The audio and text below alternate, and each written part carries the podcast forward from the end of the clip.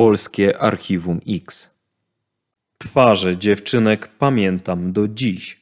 Zrozumiałem, jak okrutna jest zbrodnia. Rozmowa z Rafałem Zalewskim, dziennikarzem śledczym.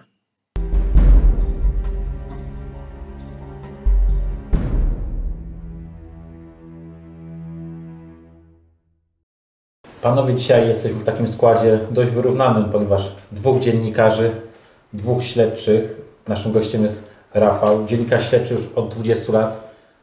Rafale, no właśnie, czym jest dziennikarstwo śledcze? Dla mnie? No przede wszystkim poszukiwaniem prawdy. No, tak mi się wydaje, że dziennikarstwo śledcze polega na tym, żeby do tej prawdy dotrzeć, nawet jeżeli jest ona gdzieś tam głęboko ukryta. Przy czym y, ja też uważam, że na tytuł dziennikarza śledczego trzeba zasłużyć, dlatego ja się tak nie określam, bo jeszcze, bo jeszcze nie uważam, że jestem na to gotowy. Bardziej widzę się jako dziennikarza kryminalnego, który po prostu opowiada jakieś historie, które, które zdarzyły się gdzieś komuś. Y, No, czasem udaje się dotrzeć do, rzeczywiście do faktów, które, które nie były znane wcześniej. E, No i wtedy jest to na pewno ogromna satysfakcja. Ja Cię zapytam o Twoją kuchnię, ponieważ zajmujesz się tematyką kryminalną od wielu, wielu lat. Od czego taki dziennikarz śledczy zaczyna swoje śledztwo i czym ono się różni od takiego śledztwa prowadzonego przez policję? Ponieważ no, Ty nie masz żadnych takich technik typu przeszukanie, badania DNA, no nie możesz tego zrobić. Jak, jak wygląda takie śledztwo dziennikarskie? Znaczy, początek myślę, że wygląda tak samo i tu pewnie panowie potwierdzicie, e, czyli lektura akt, tak? Czyli zapoznanie się z tym materiałem, który, który już w sprawie został zebrany. Oczywiście, o ile prokurator nam na to pozwala, bo wszyscy poruszamy się, zarówno wy, jak i my poruszamy się w tych ramach, które prokurator nam narzuca. E, No a potem jest, e, no, trzeba się pojawić w tych miejscach, w których, e, w których to wydarzenie miało miejsce i rozmawiać z ludźmi. I to jest właściwie to, czym my się zajmujemy, no bo tak jak powiedziałeś, no my, jak dobrze wiesz, nie mamy uprawnień takich jak policja, nikt nie musi z nami rozmawiać przede wszystkim, nikt, nikt nie ma obowiązku udzielać nam informacji, dlatego no, musimy się uciekać do różnych psychologicznych e, e, sztuczek takich lub innych, żeby, żeby podejść takiego człowieka, aby, aby rzeczywiście powiedział nam to, co wie. Ale myślę, że wiesz, wszystko w przyrodzie jest wyrównane. Macie, nie macie faktycznie tych narzędzi, które ma policja i nie, tutaj nie, nie można, ten fakt nie podlega dyskusji. Natomiast sam fakt, że masz, masz, do, masz kamerę, prawda, masz może ludzie kojarzą cię z telewizją, że mogą się zobaczyć później w telewizji, a więc dla nich to też będzie jakieś wydarzeniem, być może raz w życiu, prawda, że, że inni znajomi go obejrzą w telewizji, to jak gdyby daje Ci też dużą dozę takiej możliwości docierania właśnie bardziej do prawdy niż policja. To często zresztą No bo trzeba, zauważyłem. i- trzeba dodać tutaj, że ludzie, No. ludzie w Polsce czasem wolą rozmawiać z dziennikarzem rzeczywiście niż z policjantem. Zdecydowanie. I, i A to nie jest trochę tak czasem, panowie, że po prostu ludzie chcą być wysłuchani, a taki dziennikarz przyjeżdża i ma ten czas, którego policja często nie ma? Ja myślę, że to Dawidzie nie jest do końca tak, bo jak gdyby policja wiąże się, tak jak tutaj mówiliśmy, z tym, że ktoś coś powie, będzie gdzieś ściągany, będzie gdzieś świadkiem, będzie musiał zeznawać. Natomiast tutaj rozmawia z dziennikarzem, czasami powie wiele bardzo ciekawych rzeczy czy, czy ważnych dla sprawy, ale nie jest obciążony tym, tą, tą taką właśnie sprawą, że on będzie świadkiem, że będzie miał problemy, prawda? Tak, ja myślę, ja że myślę, w ogóle, przerwę- Ci, Fadę, sorry, Mariusz poruszył ważny temat, mianowicie, że wymiar sprawiedliwości nie jest dla ludzi. On nie jest pod ludzi. To, gdyby to była jakaś organizacja, która miałaby się finansowo utrzymać, to cała logistyka, całe podejście do, wymiaru, do, do tego zagadnienia powinno ulec diametralnej zmianie, bo właśnie czasami jest tak, że jesteś wzywany w tej samej sprawie po 3-4 razy, ponieważ tam ktoś zachorował, prawda? Y, No po prostu prawo polskie, zwłaszcza dotyczące tego postępowania sądowego, nie uwzględnia w ogóle e, realiów dnia codziennego i podejścia ludzi. I, i dlatego uważam, że no, mamy na pewno złe tutaj przepisy i, i ten wymiar sprawiedliwości na pewno nie jest dla ludzi. Mnie się też wydaje, przepraszam jeszcze tylko, mnie się wydaje też, że e, ta różnica między traktowaniem dziennikarzy, oczywiście, bo tak nie zawsze tak jest, czasem to dziennikarze są tymi złymi, prawda, dla ludzi. Ale wydaje mi się, że tutaj też jest e, taka pozostałość z poprzedniego ustroju trochę, że jednak Zostało, e, tak. policja, milicja, że dla wielu ludzi, zwłaszcza e, starszej daty, no to jednak policja kojarzy się z represją, tak? I z kolei my, pokazując e, policję dziś, też często pokazujemy jej podknięcia, co też dodatkowo nie budzi e, No zaufania tak. obywatela do policjantów, prawda? W związku z czym no, stąd też może wynikać to, że wolę po, jednak porozmawiać z dziennikarzem Ale niż myślę, że policjantem. generalnie tym twoim takim wiatrem w żagle jest fakt, że no, dużo nas cierpi na sy- syndrom pychy po prostu i każdy chciałby być kimś ważnym, tu- coś w życiu zaistnieć, pojawić się w telewizji. No mnie się wydaje, że w, przypadku akurat tej naszej działki, którą Dawid się zajmuje i ja, czyli to dziennikarstwo kryminalne, dziennikarstwo śledcze, to ja myślę, że jest jednak odwrotnie, wiesz, bo No e, tak, bo tutaj dotyczy... Tutaj raczej spotykamy się częściej chyba z trzaskaniem drzwiami i, i, To prawda. i, i, i łapaniem za obiektyw niż, niż z chęcią No tak. wystąpienia przed kamerą. Chociaż też jest ciekawe, bo mam takie wrażenie, że naszą, właściwie naszą jedyną bronią w tym dochodzeniu do prawdy to są rozmowy. Tak jak tutaj Rafał powiedział, my często rozmawiamy z ludźmi, ci ludzie nie muszą z nami rozmawiać, a często daje to dość zaskakujące efekty. Ja taką sprawę właśnie, Rafale, Twoją y, z północy Polski. Tutaj jakby o personalach nie będziemy mówić, bo sprawa jest w toku, ale pamiętam, że Ty zajmowałeś się sprawą młodego, młodego mężczyzny, który najprawdopodobniej został zamordowany. Policjanci przez rok nie dotarli do żadnych świadków. Tobie udało się w ciągu dwóch dni znaleźć materiał, który spowodował, że sprawa została wszczęta. Tak. Chciałbym teraz Cię zapytać właśnie, jak, jak Ty rozmawiasz z tymi ludźmi, jak Tobie się udaje w tak krótkim czasie dotrzeć do tych świadków, podczas gdy śledczym często zajmuje to lata. Wiesz co, no, w przypadku tej konkretnej sprawy, no to było tak, że w moim prywatnym odczuciu chyba policjanci po prostu nie zrobili wszystkiego, co mogli. I rzeczywiście no, w notatkach było zapisane, że rozmawiali ze wszystkimi, a w rzeczywistości tak nie było. No. E, Ja po prostu chodziłem od drzwi do drzwi i rozmawiałem z każdym. E, I, i, i- przez przypadek trafiłem na osobę, która wniosła ważne informacje o tej sprawie, bo twierdziła, że słyszała moment, w którym doszło do prawdopodobnego zabójstwa. E, Policjanci nie mieli, nie mieli pojęcia o istnieniu tej, tej kobiety. Ona, oczywiście, ja zastrzegłem sobie, że, że będę chciał jej dane przekazać policji. Ona się na to zgodziła, powiedziała, że chętnie to wszystko zezna. E, I zaraz potem śledztwo zostało wznowione przez prokuratora i, i rzeczywiście ta kobieta złożyła te zeznania na protokół, potwierdziła wszystko, co powiedziała mnie. No i to dowodzi też tego, że rzeczywiście no, policjanci nie zawsze jednak robią wszystko, co, co powinni albo co, co w ich mocy, żeby Ale sprawę że wyjaśnić. Twoją siłą, bo mówisz ty, Dawidzie o tym, że rozmowa jest taką bronią. Rzeczywiście rozmowa też jest olbrzymią bronią w ustach policjanta. To nie jest tylko związane z, z waszym zawodem dziennikarskim, ale policji to jest też podstawa w ogóle. Mhm. Przesłuchanie jest formą rozmowy. Jeżeli się źle tą rozmowę pokieruje, rozpocznie, no to ona nie przyniesie żadnych efektów, bo, bo człowiek ma w tym zakresie wolność i zatknie się i nie powie prawdy do końca z różnych powodów. To już jest jego wewnętrzna sprawa, jak on sobie to uzasadni. Tak, i tu i w waszym, i w naszym Ciebie, przypadku. Rafale, ja zresztą znam Cię dłuższy okres czasu i, i cenię Twoją działalność, nie ukrywam, że Ty masz to, co powiedziałeś, że Ciebie interesuje prawda, dążenie do Mhm. prawdy, a nie jest jakieś wykonanie procedur, wypełnienie procedur. Tobie chodzi o prawdę. Tak, I tak. nic więcej. A tego brakuje policji, prokuraturze i sądu. Sądowi. Oni tylko głównie, ja pamiętam rozmowę, która mi utkwiła na długo e, w głowie z panią, panią prokurator, którą bardzo szanowałem. Ona była pierwszą prekursorką zwalczania przestęp- przestępczości zorganizowanej, nie bała się, była bardzo dzielnym człowiekiem, odważnym w tym zakresie i toczyłem z nią sprawę zabójstwa i pamiętam, że zaproponowałem jej jedno rozwiązanie, stwierdziła, że to jest niezgodne z prawem. Mówię, to słuchaj, zróbmy to tak, to też jest niezgodne z prawem, usłyszałem, to zróbmy to tak, to jest niezgodne z prawem, na co ja jej zadałem pytanie, czy wolno zabijać?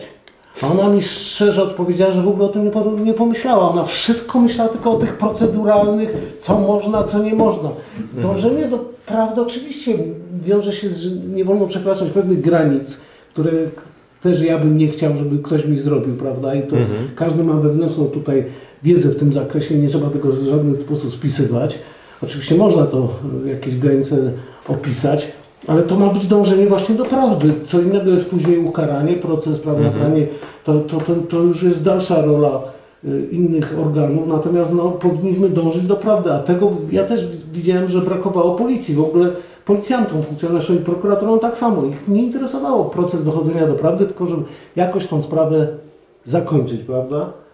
Czasami jest to tak, jak Ty stwierdziłeś, bardzo proces trudny i, i, i bardzo niewdzięczny, czasami no, no, mało przyjemny. Prawda, i tylko i aż.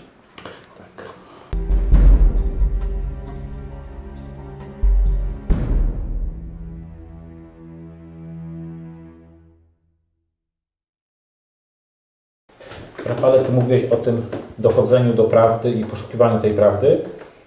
Ja się zastanawiam, czy jest jakaś taka sprawa na przestrzeni tych 20 lat, która szczególnie Tobie utkwiła w pamięci i dlaczego? E, No jest kilka takich spraw. Jedna taka, która mi zawsze przychodzi do głowy w pierwszej chwili, kiedy ktoś mnie o to pyta, to jest taka historia z Wielkopolski, e, gdzie po raz pierwszy e, jakby oszołomił mnie taki ogrom i, i kompletny bezsens e, zbrodni, z jaką miałem do czynienia. To była historia na takiej małej wielkopolskiej wsi, e, gdzie dwóch braci, mm, którzy mieli problemy z narkotykami, byli tam takimi drobnymi rzezimieszkami e, i nie mieli żadnych perspektyw na przyszłość, w związku z czym mm, marzyli obaj o tym, żeby z tej wsi się wyrwać. I pewnego dnia zobaczyli, że sąsiad z zapłotu kupił samochód. Mm, I postanowili, że ten samochód to jest właśnie ich bilet do tego, żeby z tej wsi uciec. E, I postanowili, że go zabiją i ten samochód mu ukradną. E, Poszli tam e, i drzwi otworzyła im dziewięcioletnia dziewczynka, córka tego mężczyzny. Oni byli, jeden z nich miał ze sobą siekierę. Mm, I ta dziewczynka w momencie, kiedy ich zobaczyła, odruchowo zaczęła uciekać i, i, i wołać ojca. W tym momencie została zaatakowana w przedpokoju. Tą siekierą obezwładnił ją, bo nawet nie zabił na początku, tylko ona straciła, po prostu uderzył w kręgosłup, więc ona straciła czucie w, w kończynach. E, Później e, zmasakrował ją tą siekierą, po czym skierował się do salonu, gdzie, gdzie był jej ojciec. Jego również tą siekierą zamordował, a na końcu jeszcze poszedł do drugiego pokoju, w którym w łóżeczku spała dwuletnia siostra tej dziewczynki i, i ją również zabił. I pamiętam, e, a no i później ukradli ten samochód rzeczywiście, przejechali nim chyba niecały kilometr, mm, ponieważ byli pod wpływem narkotyków i alkoholu. Ten samochód rozbili na pobliskim drzewie i na, koniec, na końcu podpalili go, żeby nie było śladów i wrócili do domu. E, Matkę tej, tych dziewczynek i, i żony tego mężczyzny zamordowanego ocaliło tylko to, że nie było jej w domu, bo poszła pomagać sąsiadom w wykopkach. I to ona wróciła do domu i odkryła to wszystko. I pamiętam do dzisiaj, że e, pamiętam zdjęcia tych dziewczynek, e, pamiętam tego mężczyznę, pamiętam nazwiska sprawców, wszystko pamiętam jakby to było wczoraj, a to było już grubo ponad 16 lat temu. I, i, i te dziewczynki myślę, że będę, będę pamiętał zawsze i, i, i wtedy zrozumiałem, jak, jak bezsensowna może być zbrodnia. Nie tylko jak okrutna, chociaż z takim okrucieństwem też się wtedy nie spotkałem. Ja pamiętam, że nawet rzeczniczka prasowa policji wówczas rozpłakała się w pewnym momencie, kiedy, kiedy udzielała, udzielała mi wywiadu. No, wszyscy tam byli tak wstrząśnięci, że ja czegoś takiego nigdy wcześniej jeszcze nie widziałem. E, I później chyba też nie. E, I tak jak mówię, no, tę sprawę będę pamiętał zawsze, bo, bo ona e, jakby pewne rzeczy zrozumiałem też o naturze człowieka, że, że człowiek jest w stanie zrobić, posunąć się do, do, do najgorszych możliwych czynów, jeżeli jemu w jego pokrętnej logice wydaje się, to, wydaje się to sensowne, nawet jeżeli tak naprawdę jest to zupełnie irracjonalne. Ta historia, którą powiedziałeś jest drastyczna, tak jak mówisz, ta Mhm. śmierć była bezsensowna. Zastanawiam się, czy pracując nad takimi materiałami, ty zadajesz sobie pytanie, skąd to całe zło w ludziach, skąd to się bierze? Wiesz co, ja myślę, że my po to to właśnie robimy. Ja sobie tak to tłumaczę, że, e, że po to e, jest nasza praca dziennikarzy, którzy nagłaśniają tego typu sprawy. E, Lubię sobie wyobrażać, że dzięki temu rzeczywiście ta natura ludzka jest coraz lepiej poznawana i że rzeczywiście w pewnym, pewnego dnia naukowcy będą w stanie zrozumieć, skąd to zło się bierze. Tak? Bo, no bo ja dlatego bardzo często też rozmawiam w swoich reportażach z profilerami, z psychologami śledczymi, bo, e, bo mnie też to odpowiedź na to pytanie bardzo interesuje i, i, i myślę, że nie ma jednej odpowiedzi. Dla każdego człowieka ta odpowiedź jest inna. E, ale w każdym rzeczywiście no, no, nikt nie rodzi się zły. W to, w, to, w to nie wierzę. E, Bardzo mi się podoba na przykład to stwierdzenie, którego Ty, Bogdan, często używasz, że, że zło bierze się z braku miłości. I rzeczywiście, bo na początku, kiedy to usłyszałem z Twoich ust, to wydało mi się to śmieszne, ale e, później zacząłem myśleć o tych sprawach, którymi się zajmowałem właśnie, e, które zostały wyjaśnione i, i, i gdzie wiemy, kto jest sprawcą. I rzeczywiście w dziewięciu przypadkach na dziesięć faktycznie to zło z tego się właśnie wzięło. Brak miłości w domu, brak miłości w życiu. Brak pasji, no, brak nadziei generalnie Ale również. wiesz, nie zgodzę się z Tobą do końca, to, że nie, my mamy, już przychodzimy na świat z pewnym bagażem zła, często dziedziczymy go po rodzicach, ja to zauważyłem, robiąc sprawy, cofałem się bardzo daleko do, do dziadków danej osoby i, i zauważyłem, że ludzie y, dziedziczą właśnie zło rodziców, dziadków i pisają w jednej analiz chyba po to, właśnie, żeby w którymś pokoleniu przerwać to Nie, no to ja, ja w to nie wierzę. Ja myślę, że to, to bardziej się bierze później, bardziej, bardziej to jest wytrukowywane w, na etapie wychowania. Natomiast no, nie wierzę, że ktoś rodzi się ze złym genach. oczywiście ma wpływ na to, ale nie, nie, nie. Tutaj też przechodzimy z tym pewnym bagażem i, i stąd jedyną ustawą, którą cenię w Polsce, to jest ustawa o ruchu drogowym i za przepis, który mówi o zasadzie ograniczonego zaufania. I to powinna być bardziej ta zasada w innych w innych regulacjach prawnych podkreślana i, omawiana. Natomiast takie bezwarunkowe właśnie wiara w, w człowieka powoduje, że właśnie dochodzi do takich zbrodni, że my w ogóle nie jesteśmy przygotowani na takie, Mhm. na takie zdarzenia i nie umiemy sobie później tego poukładać w głowie. Dlaczego? Y, No ale z drugiej strony właśnie takie, takie, takie, takie czyny właśnie powodują, że zaczynamy widzieć inaczej świat, postrzegać ten świat. Tak, może nawet, może nawet za bardzo, bo to jak mówisz o bezwarunkowej wierze w człowieka, to ja po tych latach pracy w tym zawodzie raczej mam bezwarunkowy jej brak. No, E, I myślę, że, myślę, że to też nas właśnie, łączy. Ale to też nie możemy przesadzać, prawda? Jednak- Oczywiście. Jednak musimy tu jakieś. To jest normalne, słuchaj. Ja pamiętam, że y, to nie, nie zrodził się Bogdan Michałec nagle taki, jaki jest. Ja pamiętam, że przechodziłem taką fazę, że, że nie wierzyłem na przykład to, co mnie uczyli w kryminalistyce, za odwrót. No później mi się dopiero to zaczęło gdzieś jakoś wyważać i, i wiedziałem, co można, y, co można brać śmiało i wykorzystać z tej nauki kryminalistyki, a co można całkowicie w ogóle nie zwracać na to uwagi i, i szukać nowych rozwiązań w tym zakresie. Ale to jest po jakimś czasie. To jest normalne, że człowiek, który zmienia nastawienie, on idzie jak gdyby z deszczu pod rynne i dopiero później gdzieś, gdzieś to po, właściwe postrzeganie przychodzi. Ale to fakt, że się budzisz wtedy po prostu z innym nastawieniem do rzeczywistości. Bogdanie, Ty wspomniałeś o postrzeganiu, postrzeganiu pewnie świata, osób. Ja mam, Rafał, takie pytanie. Tak już wspomnieliśmy, naszym orężem są głównie, głównie pytania i rozmowy z ludźmi. Jak Ty rozpoznajesz, kiedy ktoś mówi prawdę, kiedy kłamie? Bo na końcu Ty musisz stworzyć materiał, tak? Przedstawić jakąś historię. Często wcielić się w rolę pewnie też sędziego, tak? No bo wiele zależy od tego, jak ludzie będą postrzegać dane osoby, od tego, jak ty to przedstawisz. No i moje pytanie właśnie jest takie, jak ty rozpoznajesz, kto, gdzie jest ta prawda, gdzie jest to kłamstwo i czy czasem nie czujesz takiego ciężaru gatunkowego, że na koniec musisz zawyrokować, kto stoi najprawdopodobniej za zbrodnią.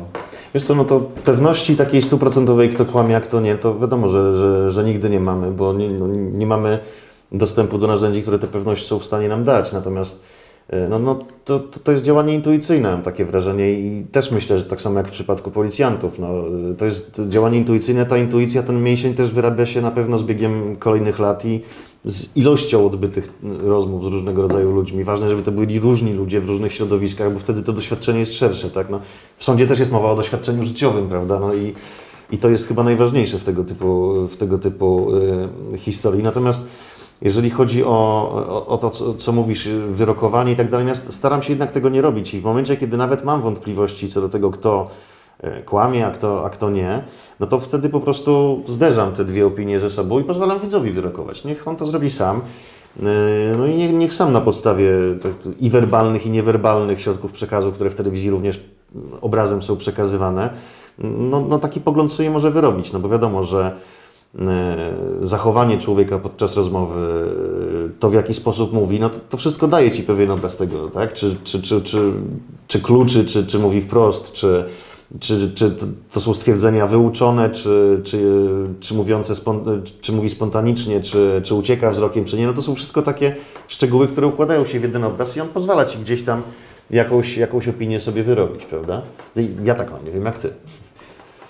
Myślę, że to jest to doświadczenie o którym mówisz, że to wyrabia się z biegiem lat, ale często wydaje mi się, że też my dziennikarze mamy łatwiej, ponieważ mamy opisać pewną historię, a często historia, którą my opisujemy jest zgodna z prawdą, ale często w takim zderzeniu z tym systemem sądowniczym, myślę, że nie bylibyśmy w stanie tego udowodnić w sądzie, tak? Bo ty mówisz właśnie o emocjach, y, o rzeczach, które... Często, zresztą ja się tak spotykam, że często jest tak, że szczególnie w małych miejscowościach, jedziemy do małych miejscowości, zaczynamy rozmawiać z ludźmi, tam wszyscy wiedzą, co się stało. Mhm.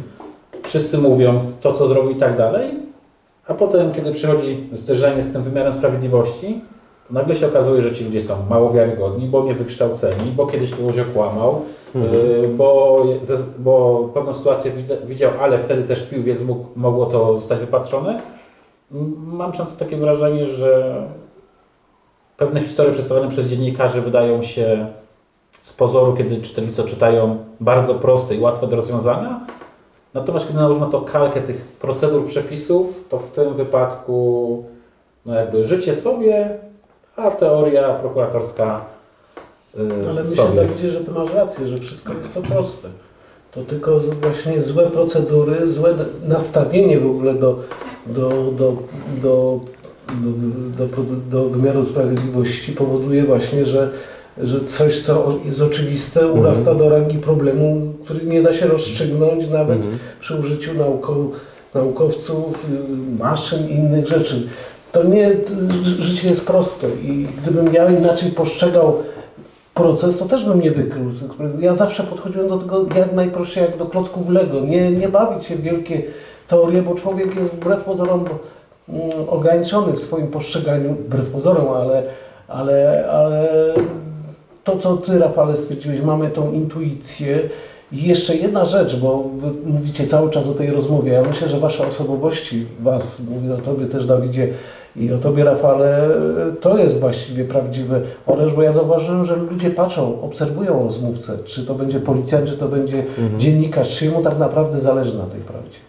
Jak widzą po prostu kogoś znużonego, prawda, zmęczonego życiem i w ogóle niezainteresowanego tak naprawdę, tylko za, zadającego mimochodem pytania, oni zatkną się i nie będą mm, udzielać żadnych odpowiedzi. Bo tak działa, nasza osobowość też jest ważna. Pytania i rozmowa oczywiście, ale ta nasza osobowość i nastawienie do, do danego tematu jest olbrzymią, olbrzymią orężem. Ja myślę, że to jest kwestia tego, co ty mówisz, to jest kwestia właśnie osobowości dziennikarza, że y, szukanie, to jest widać, czy dziennikarz szuka sensacji, czy, czy, czy chce to sprzedać jako y, coś bulwersującego, sensacyjnego, czy chce rozwikłać, tak jak ty mówiłeś, y, jakąś historię, jakąś sprawę, prawda? Wiadomo, że najlepiej się sprzedają właśnie sensacyjne gdzieś tam reportaże czy inne rzeczy. Natomiast pewnie trochę gorzej takie historie, gdzie przedstawiane tak jak ty mówisz, przedstawiasz różne strony, starasz się wyciągać pewne wnioski i zostawiasz to do oceny y, właśnie widzom.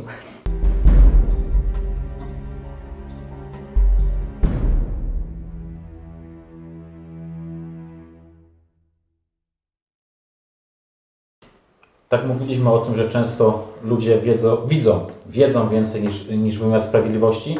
Ja kojarzę taką sprawę, gdzie jeden pan y, siedzi w areszcie tymczasowym tylko w oparciu o zeznania świadka, małego świadka koronnego, który w innym procesie został skazany za składanie fałszywych zeznań.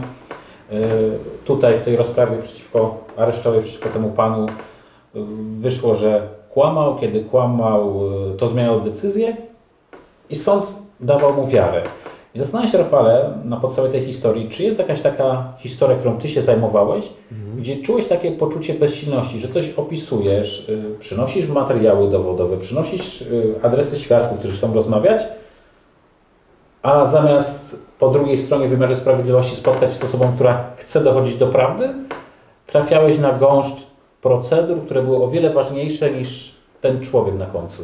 No myślę, że nawet y, y, kojarzy mi się jedna sprawa, gdzie to nawet nie chodziło o gąszcz procedur, tylko to jest oczywiście moje prywatne zdanie, ale wydaje mi się, że po prostu zwyczajnie o złą wolę. E, Mówię o takiej sprawie zabójstwa, mm, gdzie mężczyzna został skazany e, na 25 lat, z tego co pamiętam, albo dożywocie, już, już w tej chwili sobie nie przypomnę, za podwójne morderstwo.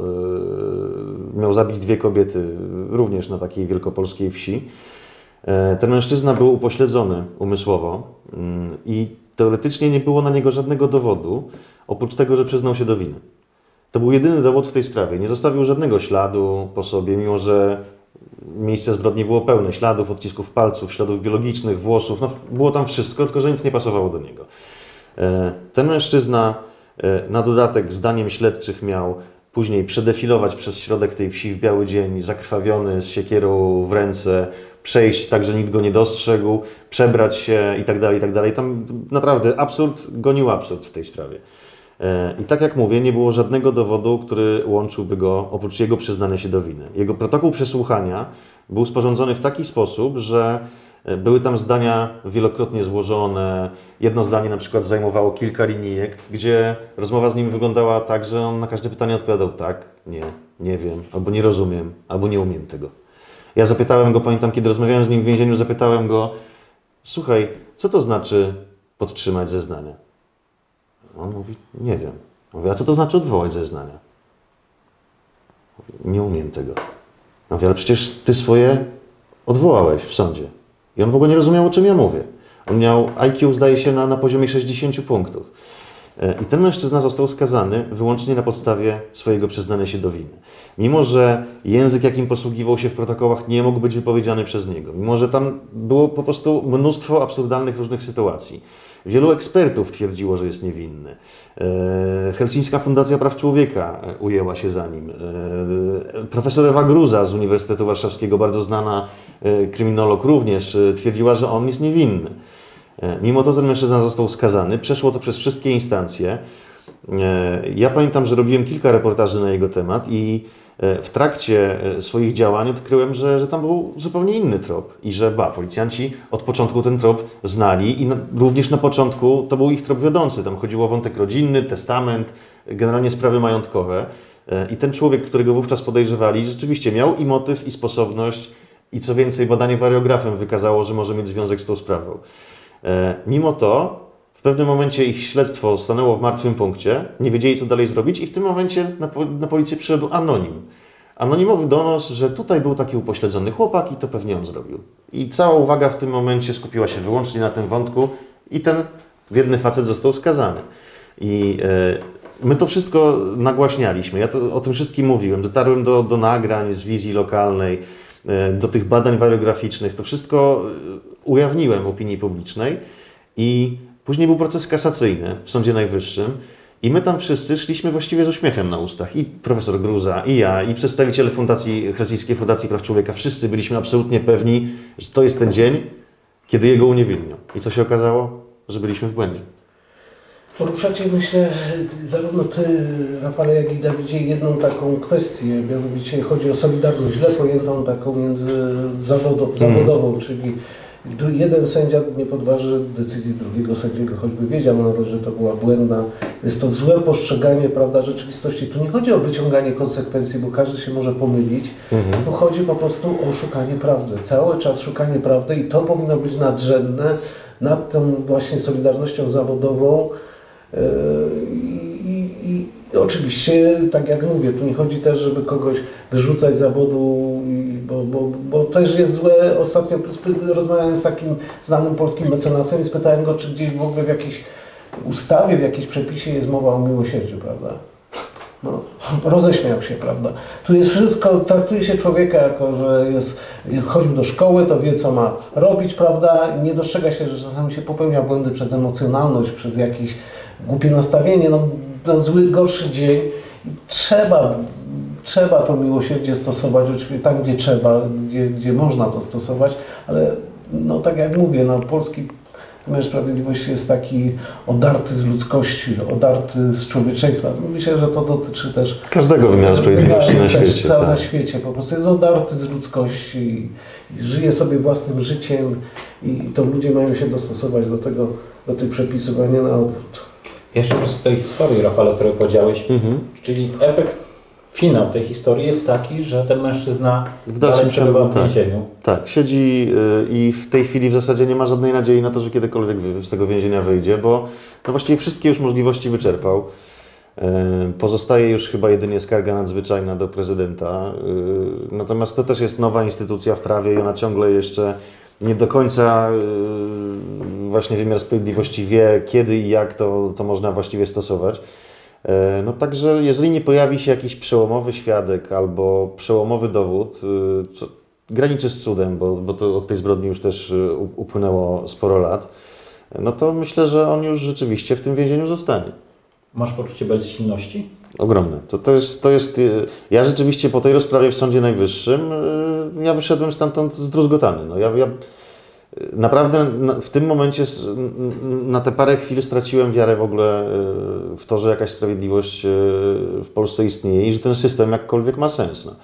Oczywiście no, staram się jednak wierzyć, że, że, że to była tylko ta jedna sprawa i że, że ogólny obraz wygląda inaczej, no ale co z tego, że to była ta jedna sprawa? To jest, to jest życie. To jest życie tego, tego mężczyzny, który dalej za tymi murami pozostaje.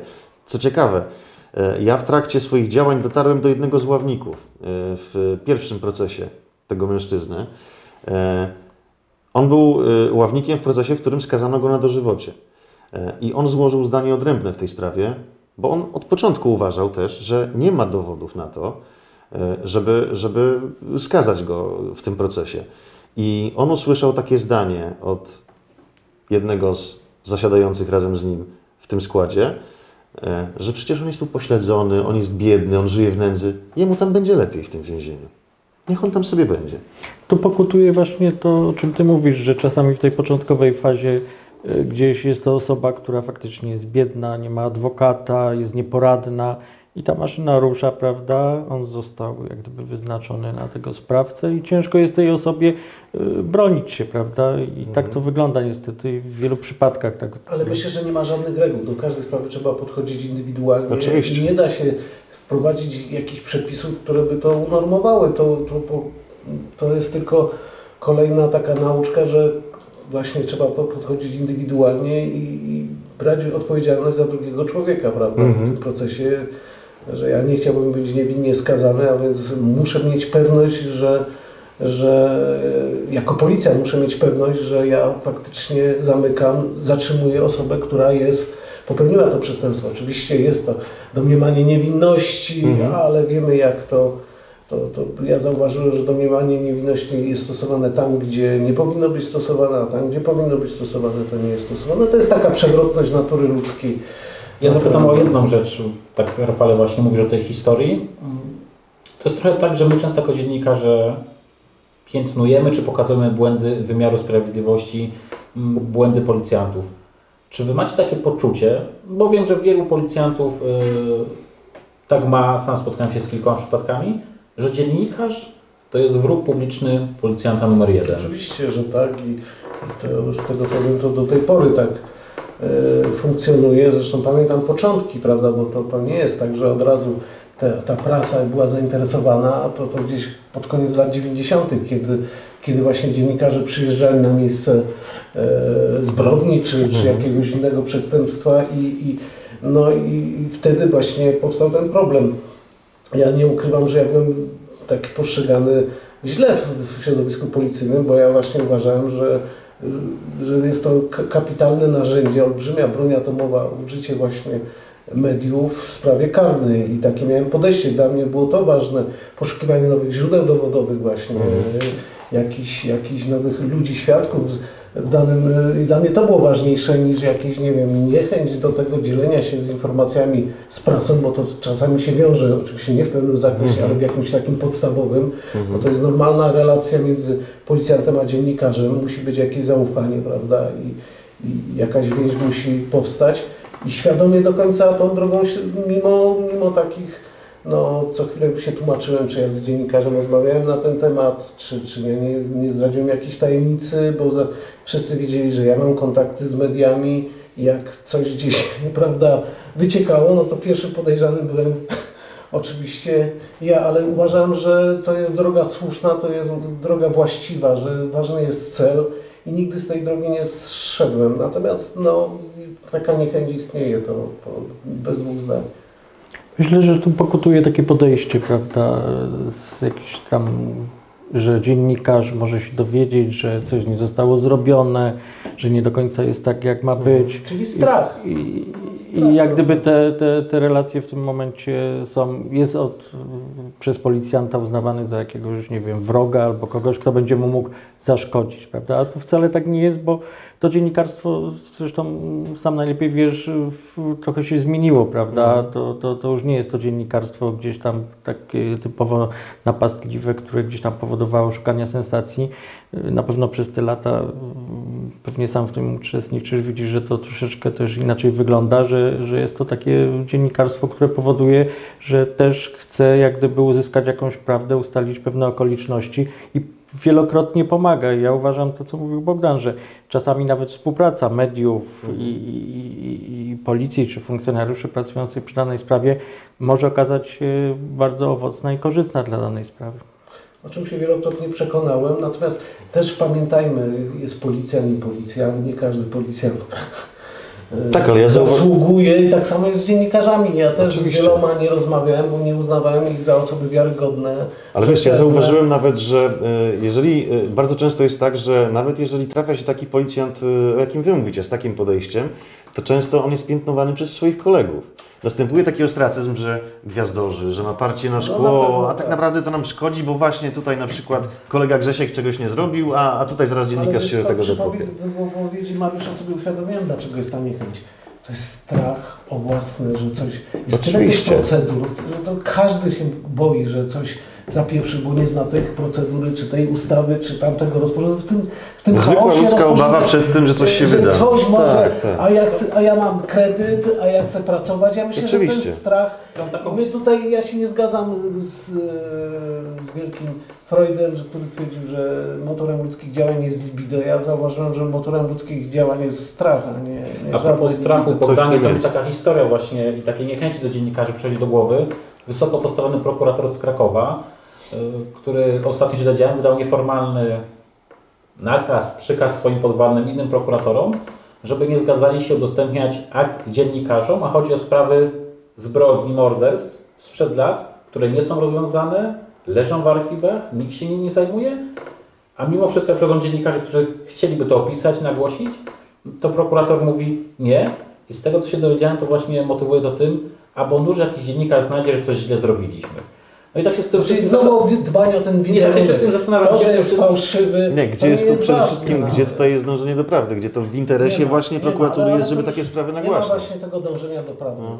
Nie ma tego dążenia do prawdy i przypomina się tutaj, zbliżają się święta wielkanocne i słynna rozmowa. Ja się urodziłem po to, żeby dać świadectwo prawdzie. A co to jest prawda? I na koniec mam takie, panowie, takie trochę przemyślenia, jak sobie nas tutaj słucham tej naszej rozmowy, że niezależnie, czy jesteśmy dziennikarzami, policjantami, czy wykonujemy zupełnie inny zawód, to myślę, że taką podstawą dojścia do tej prawdy, tak, co się wydarzyło w różnych sytuacjach, w różnych zbrodniach, jest też przede wszystkim chęć dojścia do tej prawdy i jej szukania i patrzenia na człowieka w sposób prosty, bez procedur, bez tego całej biurokracji, tylko zwykła ludzka chęć tego, żeby odkryć to, co się wydarzyło. Tak jest, Dawidzie, ale rzeczy takie oczywiste są najtrudniejsze do realizacji. Ale wiele nas łączy. Bardzo dużo.